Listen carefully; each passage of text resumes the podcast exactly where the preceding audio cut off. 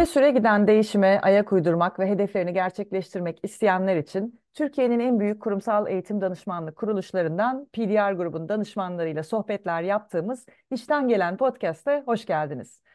Konuğum Gülten, bir iletişim stratejisti, marka ve medya danışmanı ve bugün geçmiş yılın muhasebesinden ve yeni yılın planlamasından bahsedeceğiz.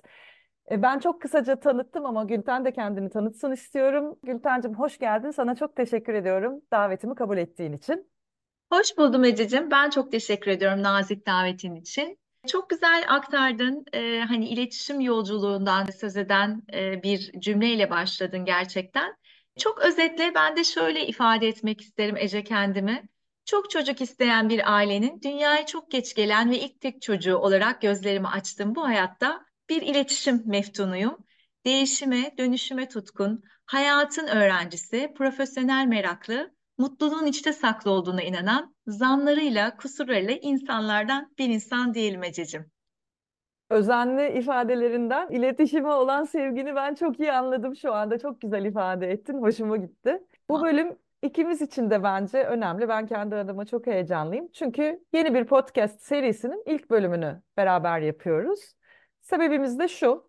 Ocak ayı itibariyle yeni başlamış bir yılın hala başındayız. Ve genelde bir alışkanlıktır insanlar için değerlendirme yapmak, biten yıla dönüp bakmak, bunun bir muhasebesini yapmak, sonra da yeni başlayan yıl için hem dileklerde bulunmak hem de biraz ne yapabilirim planlarına dalmak. Bunun için bir fırsat yaratalım istedik ilk bölümde. Bunu seninle yapalım dedik. Sence yeni yılın önemi ne? Neden böyle bir ihtiyaç duyuyoruz? E, Değerlendirmeler yapasımız geliyor. Ne dersin? Her bitişin aslında yepyeni bir başlangıç olduğu düşünülürse Ece, yeni yılında hayatta yeni bir başlangıç olduğu görülüyor. Bence burada yeni yıla yüklediğimiz anlam aslında hayatımıza yön veriyor. Yeni başlangıçlarda umut, hayaller ve hedefler var. Umut etmek, hayallerin ve hedeflerin gerçekleşmesi için motivasyonu arttıran en önemli unsurlar arasında yer alıyor.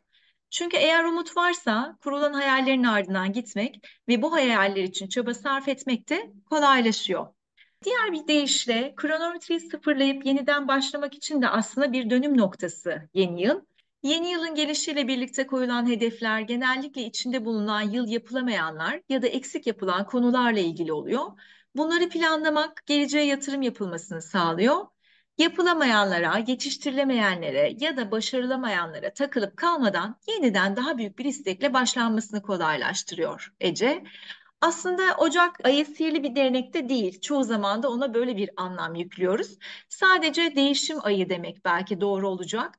E, Her şey farklı olacakmış gibi beklentiler içine girilmesi için önemli bir adım. Ancak burada üzerinde durulması gereken, asıl düşünülmesi gereken nokta gerçekleştirilemeyen hedeflerin, yapılamayan değişikliklerin kişinin kişiliğiyle ve içinde bulunduğu yaşam şartlarıyla ne kadar uyumlu olduğu. Yani hedefler ve yapılmak istenilen değişiklikler ne kadar gerçeğe yakınsa kişinin kendini değiştirebilmesi de bir o kadar kolay oluyor. Her şeyiyle, özetle yaşanan her anın çok değerli olduğunu unutmadan yeni yılı kucaklamalı ve daha mutlu olmak, hayatın getirdiği tecrübeyle hayalleri ve hedefleri şekillendirmek ve böylece gerçeğe yakın beklentiler içine girmek daha önceki hayal kırıklıklarının yaşanmamasını sağlıyor diye özetleyebiliriz Ece. Güzel özetledin. Hayaller ve hedefler dedin. Benim çok ilgimi çeken kavramlar bunlar. Arasında ne fark var? Hayal etmekle hedeflemek arasında bunu düşünmeye de fırsat yaratacağız bu bölümde. Senin bana bahsettiğin güzel bir uygulama vardı. Bölümü yapmak konusunda konuşurken e, dile gelen. Year Compass adlı yani Türkçesi yılın pusulası diyebileceğimiz bir uygulamadan sayende haberdar oldum. Açtım web sitesini de inceledim. Ee, Biraz ondan bize bahseder misin? Nedir bu? Konumuzla ne ilgisi var? Ee, evet Ece, alışkanlıkları değiştirebilmek ve daha somut şekilde yılı planlamak adına bir önerimiz var dinleyicilerimize. Senin de bahsettiğin üzere adı Year Compass ya da çok güzel e, Türkçe bir isim gerçekten telaffuz ettin. Yılın pusulası. Yılın pusulası yılı düşünmemize ve bir sonraki yılı planlamamıza yardımcı olan bir kitapçık aslında. Year Compass özenle seçilmiş bir dizi soru ve alıştırmayla kendi kalıplarınızı ortaya çıkarmanıza ve kendiniz için ideal yılı tasarlamanıza yardımcı oluyor. Macaristan kökenli bir ekip ve Invisible University International gönülleri tarafından hazırlanan Year Compass, 2012 yılından bu yana 61 ülkeden 500'den fazla gönüllünün yer aldığı uluslararası bir hareket haline geldi. Bugün bu kitapçık 52 farklı dilde yayınlanıyor ve kendi kendine basabileceğiniz bir sürümünün yanı sıra web sitesinden ücretsiz olarak da indirebiliyorsunuz. Dinleyenlerimiz soracaklar, bize ne faydası var bu kitapçığın? Hayat duygular üzerinden yaşandığı için duyguların da bilinç altında yatan düşüncelerimizin bir ürünü olduğunu çoğu zaman fark edemiyoruz. Ancak hesaplaşma içerisine girdiğimizde kişi kendini sorgulamaya başladığında duygularını değiştirebilmek için öncelikle düşüncelerini değiştirmesi gerektiğini farkına varıyor. Year Compass de tam da bu mantık çerçevesinde ilerliyor. Başarılarımızın ve acılarımızın daha çok farkına varmamızı sağlıyor ve sadece bir yıl içinde ne çok yaşayabildiğimizi görmemize yardımcı oluyor. Geçmişten öğrenerek aynı hataları tekrarlamayacak şekilde geleceğimizi planlayabiliyor ve kendi hayatımızın kontrolünü ele aldığımızı bize hissettirebilen bir araç diyebiliriz Year Compass için Ece. Evet, ben de meraklandım. Bir sonraki bölümde tane tane senden dinlemek için sabırsızlanıyorum. O bölümde hiç araya girmeyeceğim. Bunu da dinleyicilerimiz için bir not olarak söyleyelim.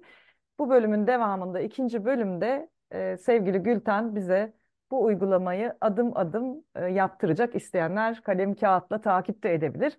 İsteyenler açıklamalar kısmına benim linkini de ekleyeceğim bu uygulamayı indirebilir veya internet üzerinden bakarak kullanabilir. Bu imkanların hepsini biz sağlayacağız. Burada bitirmeden önce, bir sonraki kısma geçmeden önce ben de şunu eklemek istedim Gülten. Sen bana bu konudan bahsettiğin zaman e, bir makale aklıma geldi. Gidip tekrar üzerinden geçtim. Bu daha çok geçmişte yaşadığımız tecrübeler ve özellikle hatta belki böyle zorlayıcı tecrübelerin bize ne kazandırdığıyla ilgili. Geçmiş yılın muhasebesi de buna hizmet ediyor diye düşündüm. 2022'de Harvard Business Review bir araştırma yapmış. İş yeri ortamında e, profesyonellerle yaptığı bir araştırma 442 profesyonele şu soruları sormuş hangi deneyimler sizin profesyonel gelişiminizde en çok ilerleme sağlamanıza yol açtı, en yüksek etkiyi üzerinizde yarattı olumlu anlamda diye. Gelen cevapları toparlıyorlar ve üç temel kategoride kümelendiğini görüyorlar. Bir tanesi yaşanan sürprizler, biri hayal kırıklıkları, hayal kırıklığı deneyimleri, bir diğeri de başarısızlık ya da aksama deneyimleri olarak ortaya çıkmış. Ve liderlik gelişiminde bunların en az biri ya da daha fazlasının çok çok etkili olduğu bulunmuş. Bilişsel boyutu örneğin sürprizler yaşamak, e, beyinle ilgili kısmı. Duygusal boyut var, hayal kırıklıkları bunun bir örneği. Bunu belki kalp diye aklımızda tutmak mümkün. Ve başarısızlıklar da, aksaklıklar da davranışsal boyutla ilgili. O da belki eller diye yani beyin, kalp ve eller diye ben e, bağlamaktan hoşlandım birbirine. Bunlar hareket halindeki parçalarımız deniyor donanımımızın ve bunlardan ne öğrendik diye değerlendirme vakti ayırmazsak anlamsız bir yorgunluk içinde kalabiliriz. Hani Serdar Ortaç'ın dediği gibi hayat beni neden yoruyorsun noktasına getirebilir. Ama geri dönüp bu deneyimlerden ne kazandım, bana ne öğretti veya ne kazanmak isterim, ne öğretsin isterim bakış açısıyla baktığımızda daha çok anlam ve hızlı bir gelişim elde ediyormuşuz ve makale bunu liderlik gelişimine bağlamış.